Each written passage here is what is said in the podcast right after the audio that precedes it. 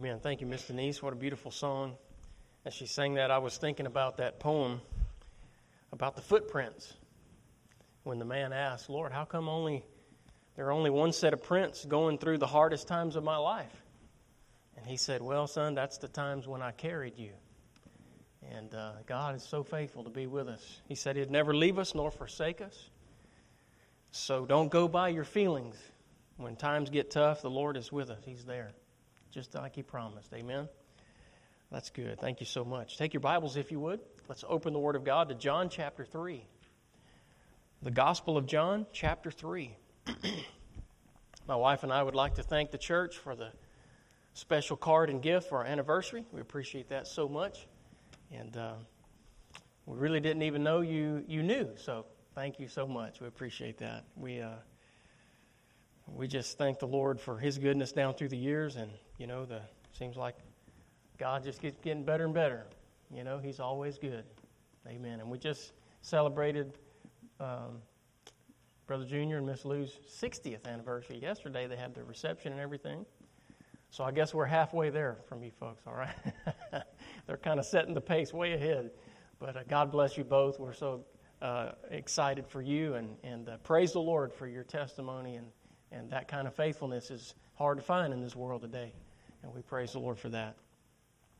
All right, John chapter 3. If you found your place, let's stand together for the reading of God's Word. We'll begin in just a moment in verse 14.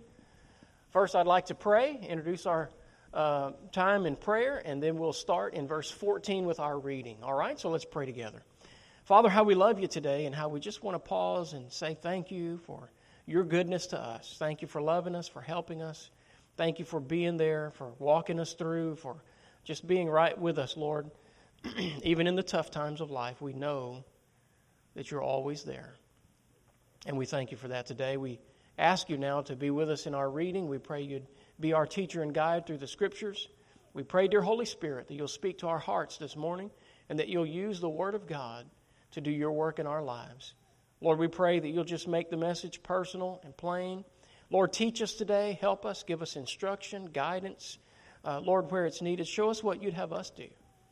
And Lord, we thank you already in advance for what you're going to do. In Jesus' name we pray. Amen.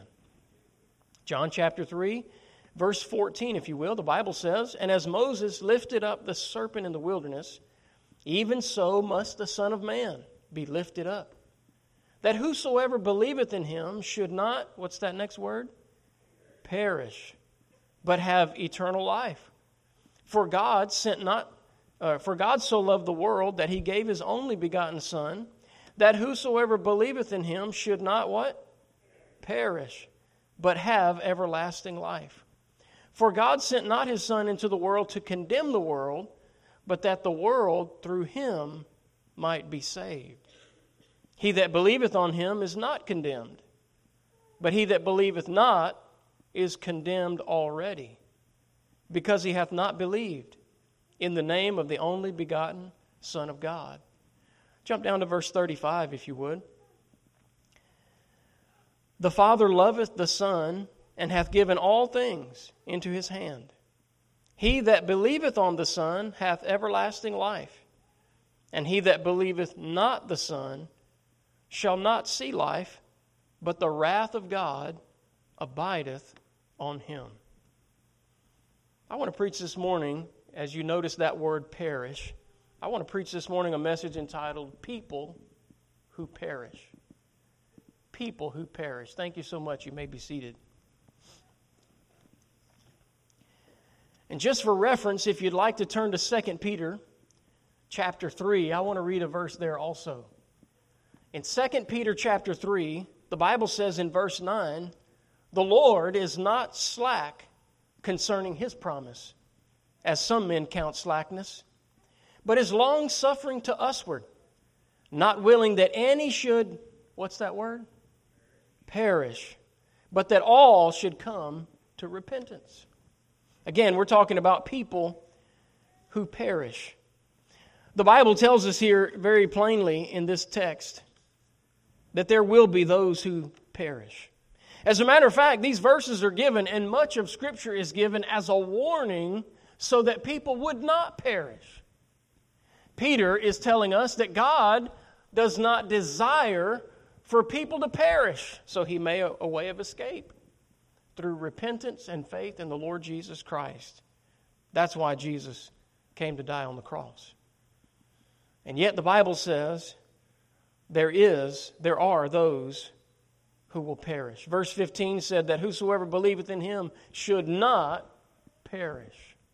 You know, God doesn't want people to perish.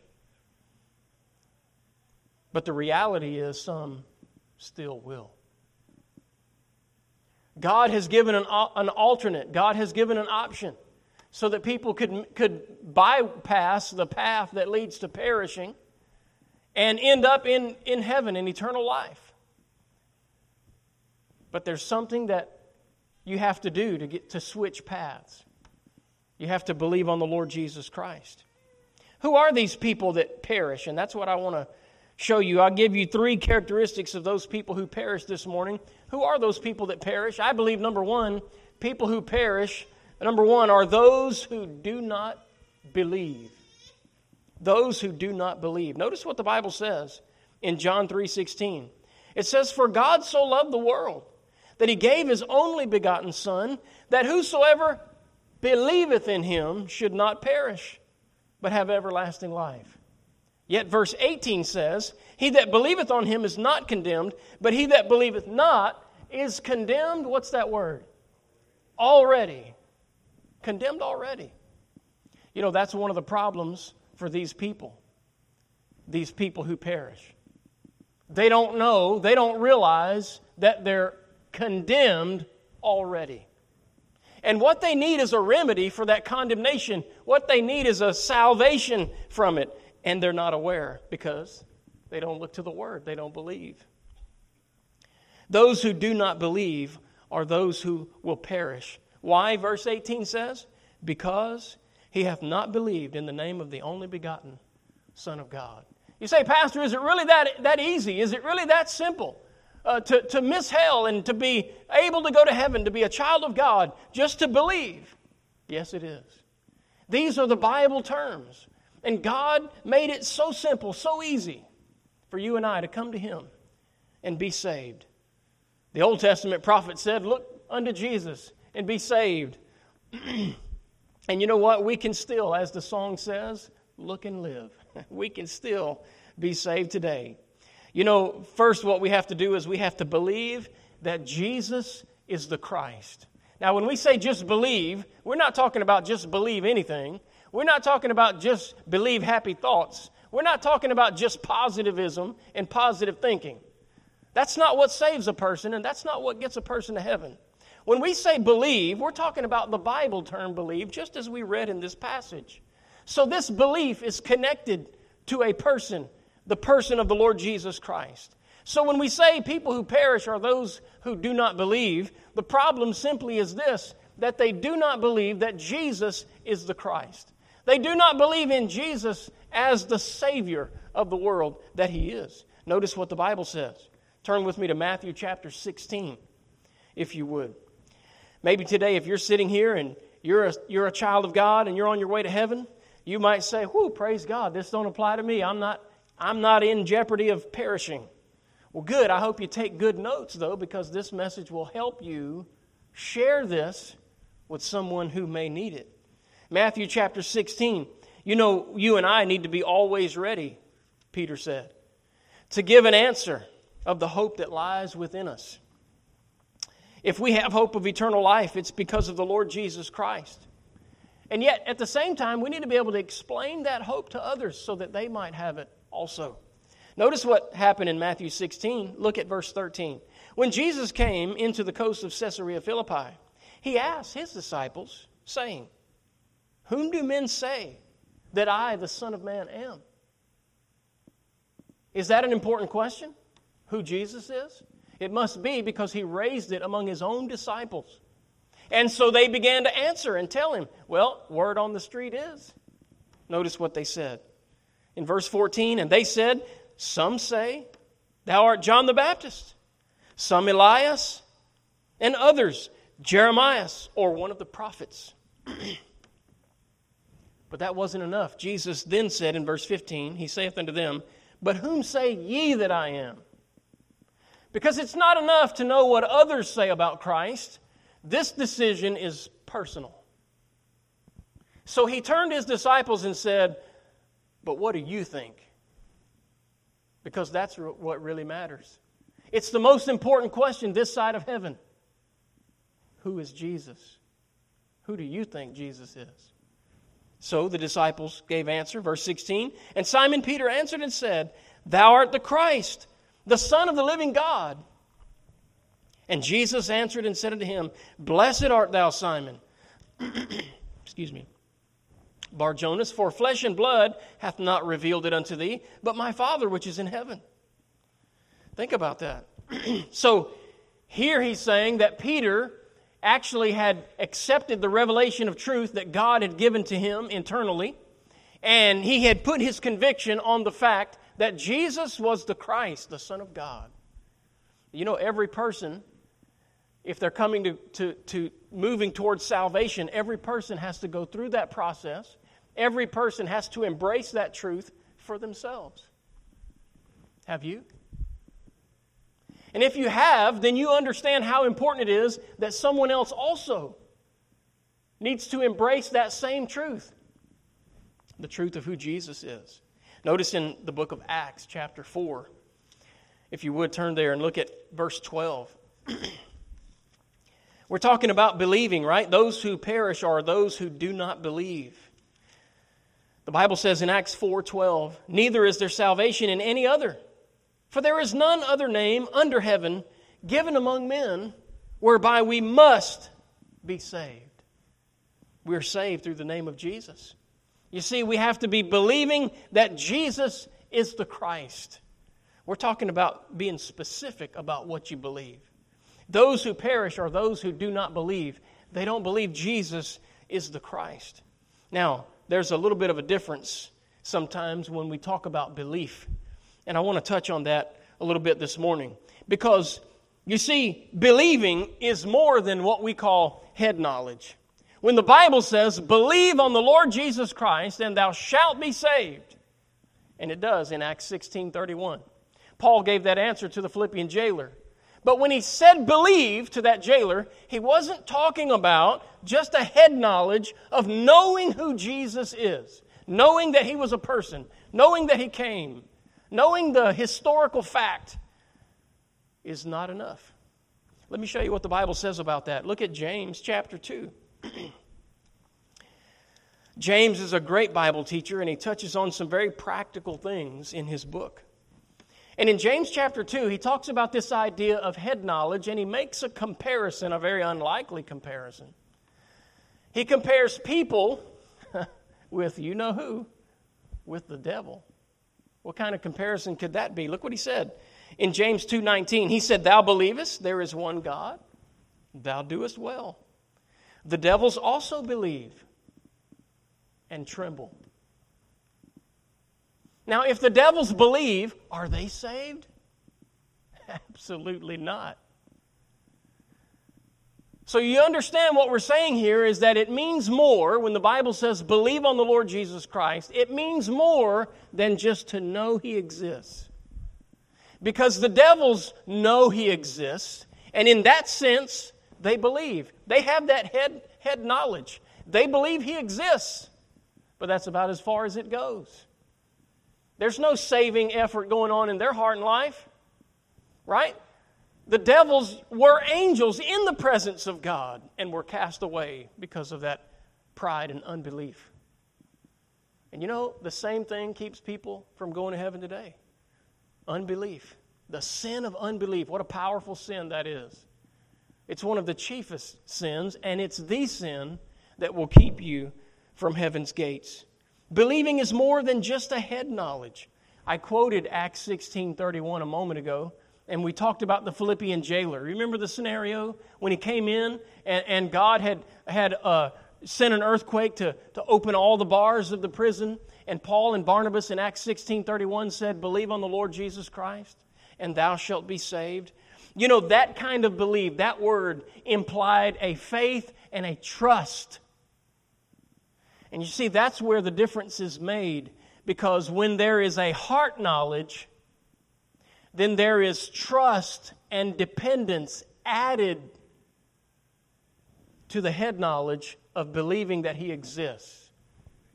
So when the Bible says, believe on the Lord Jesus Christ, it's talking about knowing He exists and having that fact in place, and with the heart, having faith and trust on who He is and what He's done for you.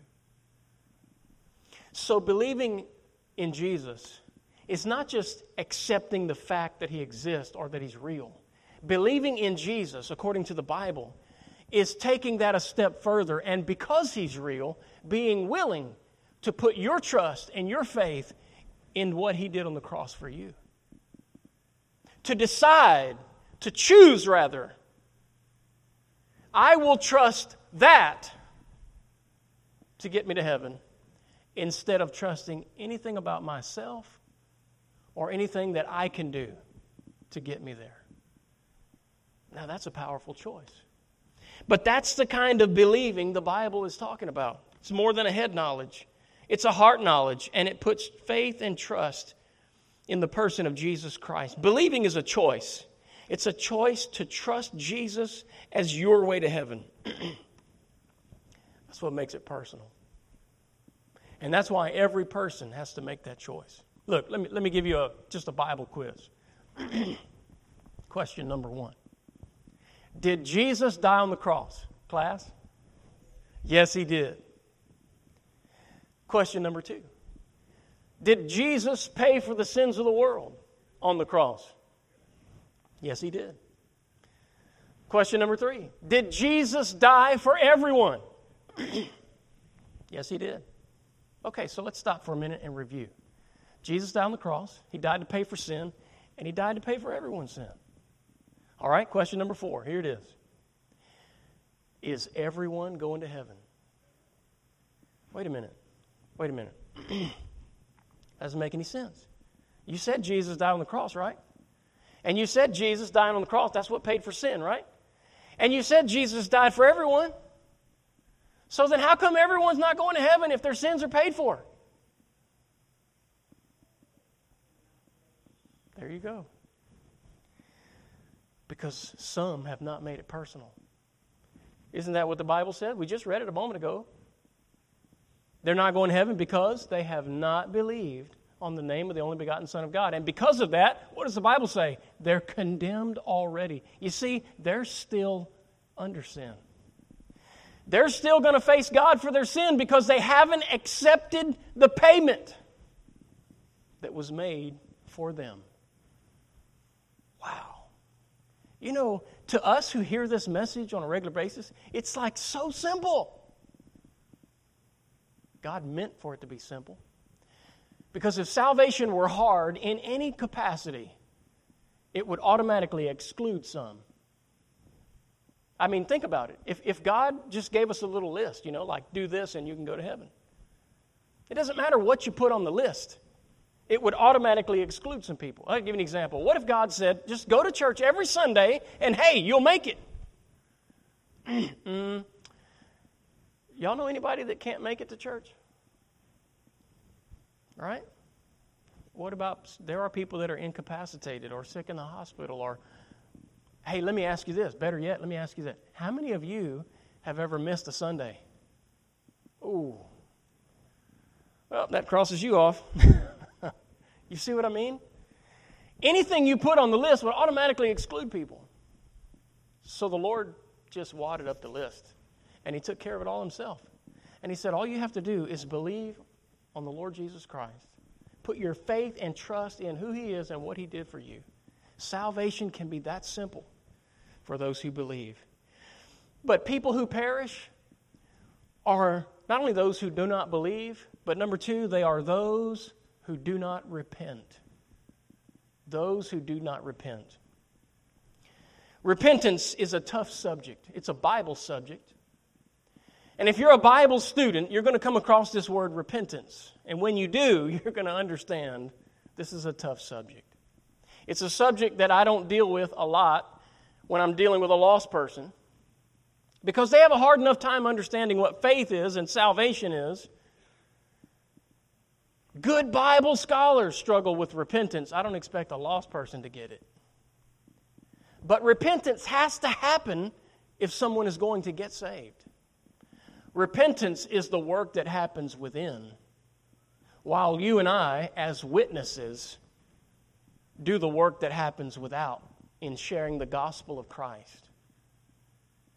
And on the inside of them, they have to become a person who believes on the Lord Jesus Christ, but then inwardly, they have to be a person who repents. And when, they, when their repentance and their faith collide, that's when I believe the door of understanding is opened and they can be saved. So, what is repentance? Well, as good Bible students, let's look at the book of Luke. Notice what Jesus said about before we before we dive into this. Notice what Jesus said about repentance because it is required. so Luke chapter 13 says, we'll look at two verses. Luke chapter 13, look at verse 3. Jesus is speaking here. If you have a red letter edition Bible, these words are in red. And he said, I tell you, nay, but except ye repent, ye shall all likewise, what's that word? Perish. Skip down to verse 5, and he says it again. I tell you, nay, but except ye repent, ye shall all likewise what? Perish. So people who perish are those who do not repent. You see, repentance is not a change of action or a change of behavior. We like to say it like that. And actually, we get a little confused here because repentance causes a change of behavior. but it's not the change of behavior that's actually repentance. And here's why it's important to understand that because anyone can imitate behavior. So you can imitate behavior and not be genuinely saved. You heard the old statement, right? When in Rome, do as the Romans. You know, it's not, it's not a hard thing for someone who, when they're in church, they do as the church people. Especially if you grow up in this. It becomes kind of a way of life, and, and we kind of develop it into a culture and tradition. And it's easy to, to mimic the words and ways of a Christian and not really be one. Just like I could walk into an automotive shop, but that doesn't make me a mechanic. I could dress like one and put grease on my hands and a wrench in my but I'm still not a mechanic. And the proof would come when I bend over that engine and I'm not really sure exactly what I'm looking at. you understand? You know, we have to remember this because sometimes sometimes people come in and they look good and they sound good and they talk well. But you know, we have to remember our enemy sometimes sows those tares among the wheat. And the problem is they look exactly the same. Right? You can only separate the two in the harvest. And so we have to look very closely. Repentance is not just a change of action. I want to show you a couple of verses. Turn with me to Jonah. The book of Jonah, I believe, illustrates this so well. In Jonah chapter 3, you know, when, when when Jonah carried, he finally got right and carried the message to Nineveh, and he preached the word of God to them. Look at how they responded. Look at Jonah 3. We're going to start in verse 7. Notice what happened when the king of Nineveh heard the words of Jonah, the prophet. The Bible says in verse 7 And he caused it to be proclaimed and published throughout Nineveh by decree of the king and his nobles, saying, Let neither man nor beast nor flock taste anything let them not feed nor drink water, but let man and beast be covered with sackcloth. And by the way, covering, putting on yourself the covering of sackcloth with ashes, that was an outward sign back in those days of the inward condition of sorrow and mourning in the heart. It was a sign of grief. So, what they were doing is they were putting on public display the fact that they were grieved at hearing the words of the prophet. The condemnation, the judgment of God was going to come on them because of their sin. They were saying outwardly, God, that grieves us. We're concerned about this. And so they proclaimed a fast. And they cried mightily unto God, verse 8, and said, Yea, let them turn everyone from his evil way and from the violence that is in their hands. Who can tell if God will turn and repent and turn away from his fierce anger that we perish not? Verse 9 is a reminder that it's very important how you define repentance. Some people say repentance is turning from sin. Wait a minute. Does God turn from sin? It just says in verse 9 that God may repent. God doesn't, God doesn't need to repent like that. He doesn't need to turn from sin. That means the definition is wrong. Let's read on. Look at verse 10. And God saw their works, that they turned from their evil way, and God repented of the evil that he had said he would do unto them, and he did it not. If repentance is turning from sin, in verse 10, now you definitely have God turning from sin. Whoa. Often in Bible study, when problems like this occur, it's usually because we have interpreted or defined something incorrectly. It's not that the Bible's wrong or there's a contradiction in the Bible. If you, if you come to a contradiction in the Bible, it's, it, what's wrong is your interpretation. The Bible doesn't contradict itself. And so, what we have to do is figure out the interpretation part. Where did we go wrong interpreting what God said? Well, some go wrong in that definition right there. Repentance is not turning from sin, but it is a turning. It's not the act of changing your behavior from sinful to righteous, right? There's more to it than that. So, repentance is not a turning from sin, but it is an attitude of turning. May I remind you that repentance is not a work. Look with me, if you will, at Ephesians, the book of Ephesians in the New Testament. Galatians, Ephesians, Philippians. Look at Ephesians chapter 2. Ephesians chapter 2 verse 8 and 9. Notice the Bible says here, For by grace are you saved through faith, and that not of yourselves, it is the gift of God, not of works, lest any man should boast. So if repentance was defined as turning from sin, you got a change of behavior going on. That's effort. That's human effort. It becomes a work then. Salvation would be a work if, it was, if that was required. And you know what? It, it's not. It's not required. Repentance is not a work. So, what is it then? Well, I believe repentance is a change of heart. If you want to get really technical, you can write this definition down. Repentance is volitional. Repentance is a change of the will. You've heard of willpower, right? What is willpower? That's the force in, within you that chooses. All right? Repentance happens there. That's why we say it's not an outward work. But when you do repent, it's an inward action that produces a change, right? A turning of the will. And that change produces a change of behavior. It's not the change of behavior that is repentance, it's deeper than that. Repentance happens within, it's a heart matter. But when it truly occurs, you will see a difference on the outside. There will be a change of behavior. A good illustration might be this, and I'm trying to make it as simple as I can. If you have a better one, you can share it with me later. But I thought of a person driving down the interstate because it's happened to me before. you're going down the interstate, right? And you're trying to get to your destination, and all of a sudden you realize, you know, I don't recognize any of this. I, I think we may have gone too far. And you get your navigator to look at the map and you realize, oh, we, we missed our turn.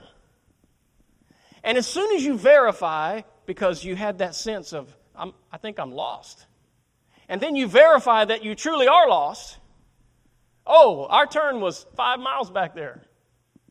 All right, immediately I have a change of heart and direction, right? I know I need to get off of this but there's no exit.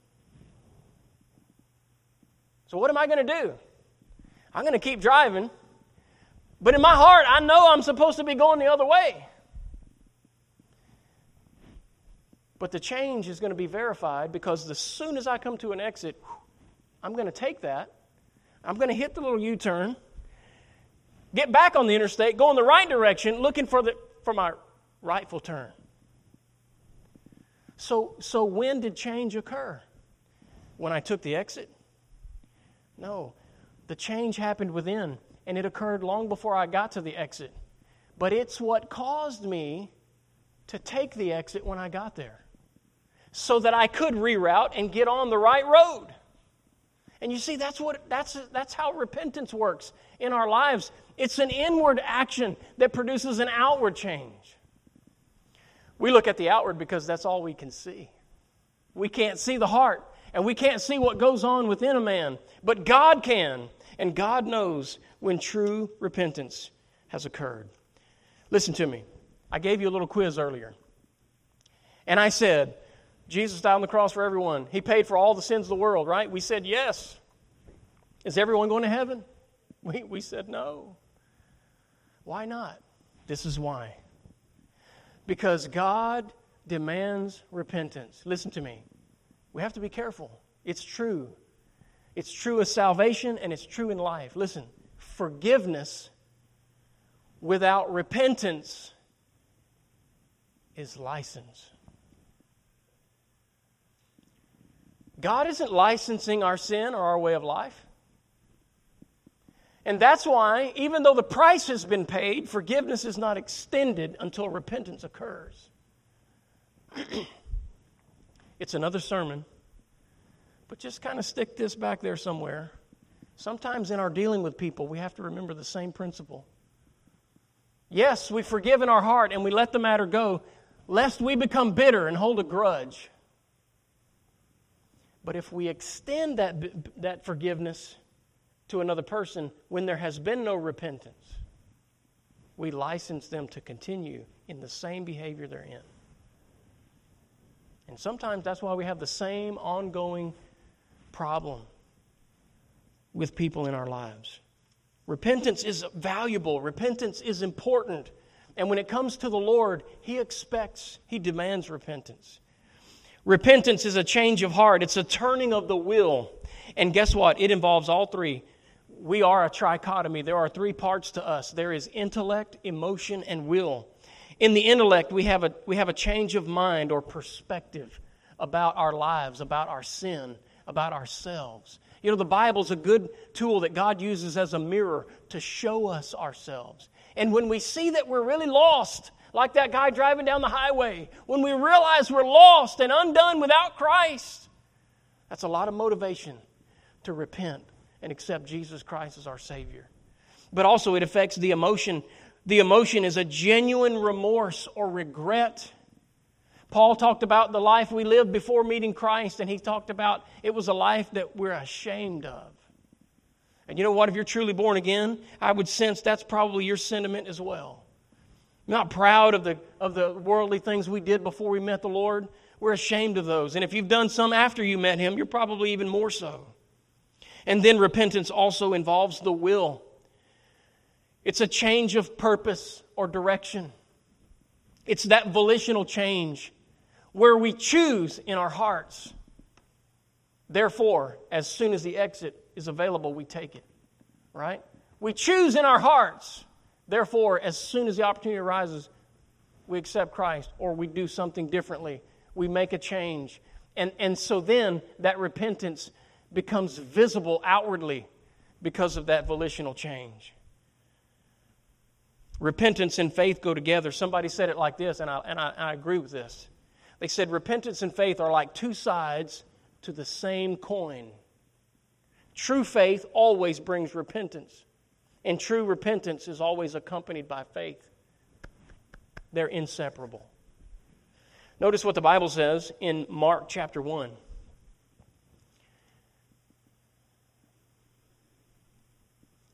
This word is kind of key to tying all this together. In Mark chapter 1, verse 15, it says there, and saying, The time is fulfilled, the kingdom of God is at hand. Repent ye and believe the gospel. This was the message of Jesus. These words are in red. And the word comes from a word, uh, metneo, if you look it up. And that word there means to think differently or to reconsider. Repentance produces a change of action. But it is not the change of action itself, it goes deeper. To think differently or reconsider, that's that word repent, metneo. Notice repentance and faith are put together in that verse because they go together. They work together in life. Those who, who perish are those who do not believe. They are those who do not repent. You know, when you really see the big picture, I don't understand why somebody wouldn't be willing to repent. It has to be because they don't truly see themselves as God sees them yet. May God help them. Open their eyes to really see how God sees them. And then lastly, I want to share with you those who perish are those who do not receive. One scripture here, look at uh, John chapter 1. John chapter 1. So, what about those who, in their head, they accept the person of Jesus Christ? They believe he exists. In their heart, they desire to put their faith and trust in Him. I know He died on the cross for me, and that's what pays for sin. At some point, there has to be an engagement. There has to be the embrace, the acceptance. I'm going to I'm going to take Jesus as not just the Savior, but my Savior. Notice what the Bible says in John chapter 1, verse 12. But as many as received Him, to them gave He power to become the sons of God, even to them that believe on his name. Notice, as many as what? Received him. Those people who perish are those who do not receive.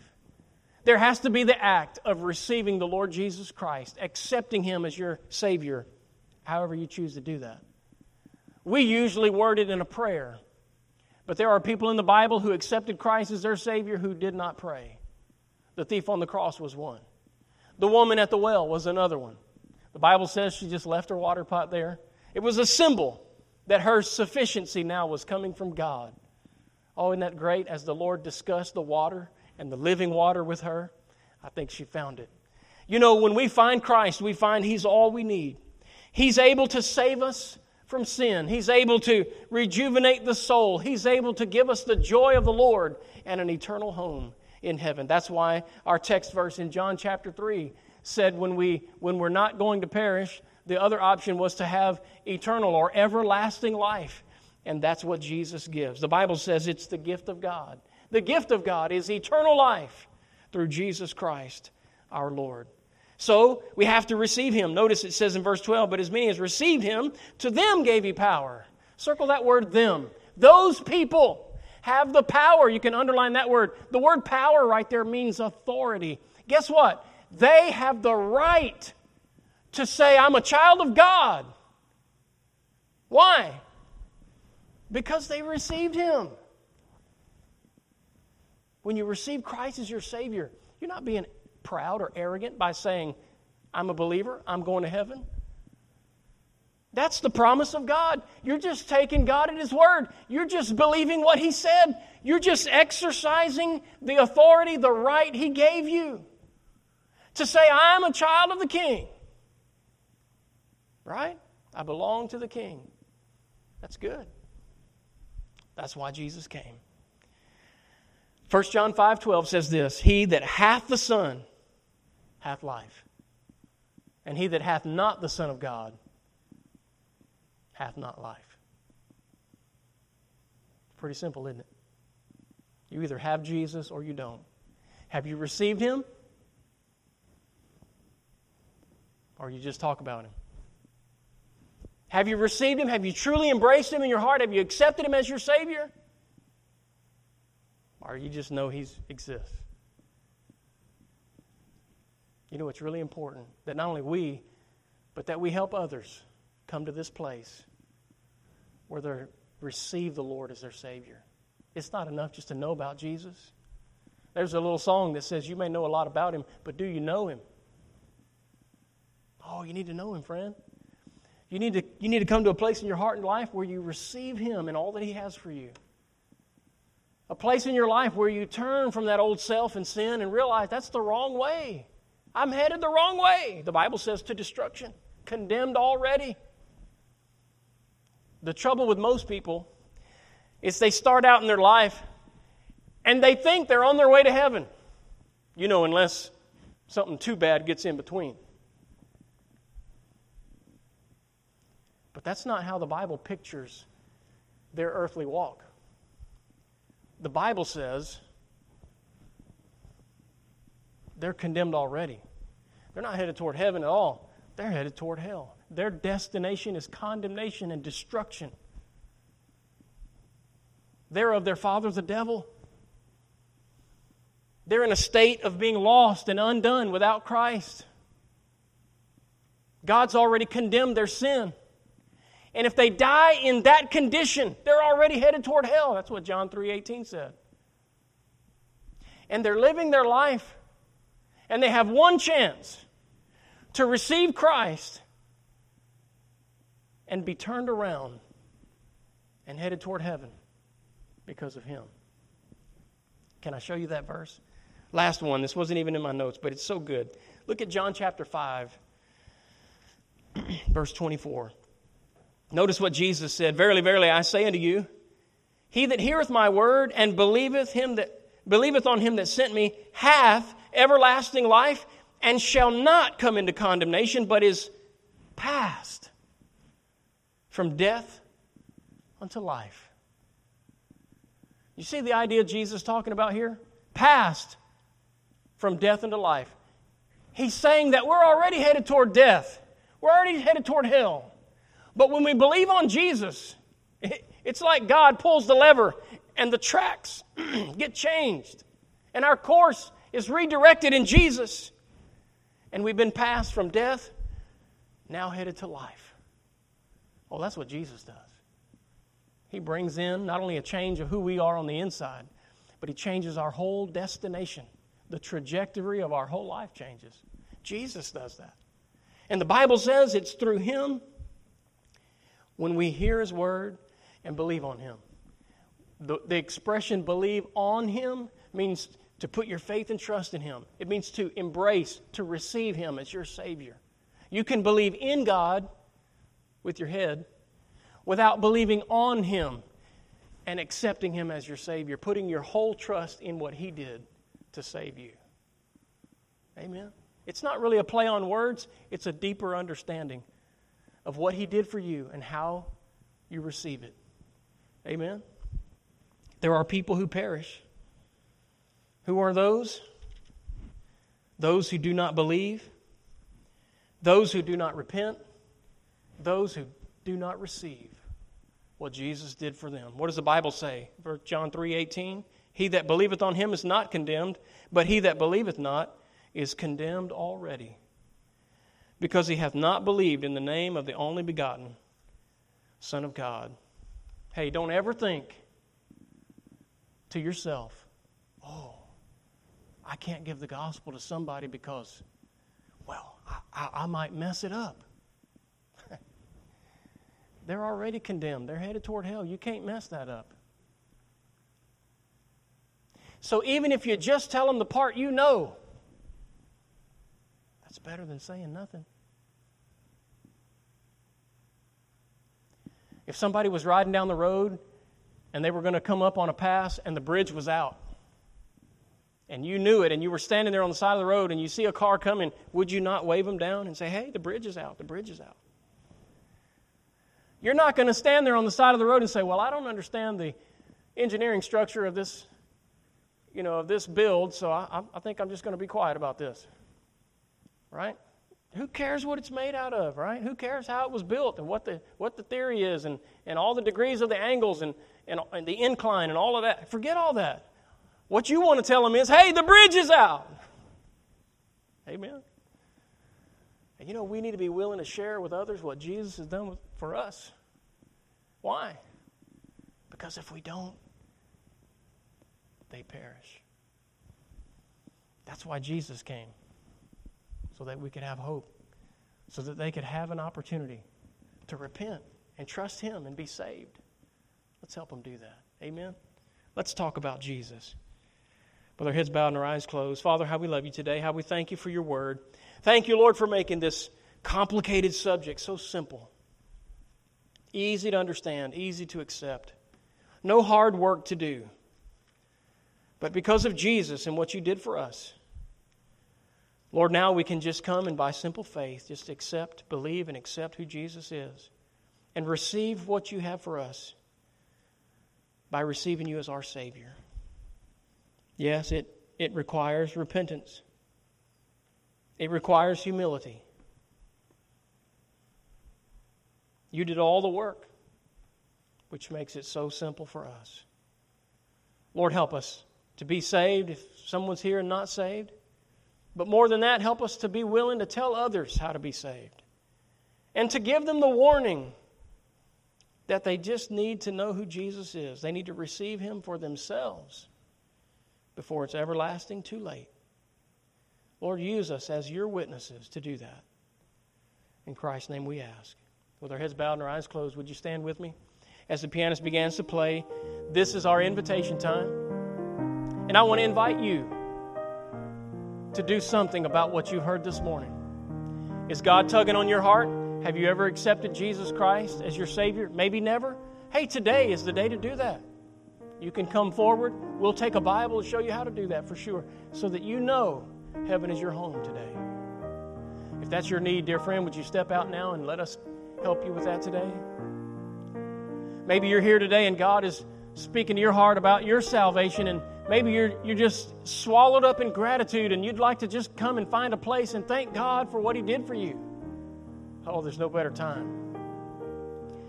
I don't think we're grateful enough. Sometimes I, I think we, we cut God a little short on the praise end. Just praise Him. Thank Him for what He's done for you. Maybe today, as you stand here, maybe you, as you heard the message, maybe God's bringing some people to your mind that need to hear that message. Hey, friend, there's a, there's a gospel track in your bulletin. Would you take it to them? Ask them to read it? Would you mail it to them? Ask them to read it? Would you leave that gospel presentation for somebody to find? This week, would you pass it out to someone and invite them to church? Whatever God's doing in your heart by way of witnessing, would you say yes to the Lord and ask Him to help you? Ask Him to give you the words to say. And have a little boldness and step out there and Speak to someone about their soul. Encourage them to look to the Lord and be saved. Tell them how you got saved. It doesn't have to be hard or complicated. Just tell them what you know.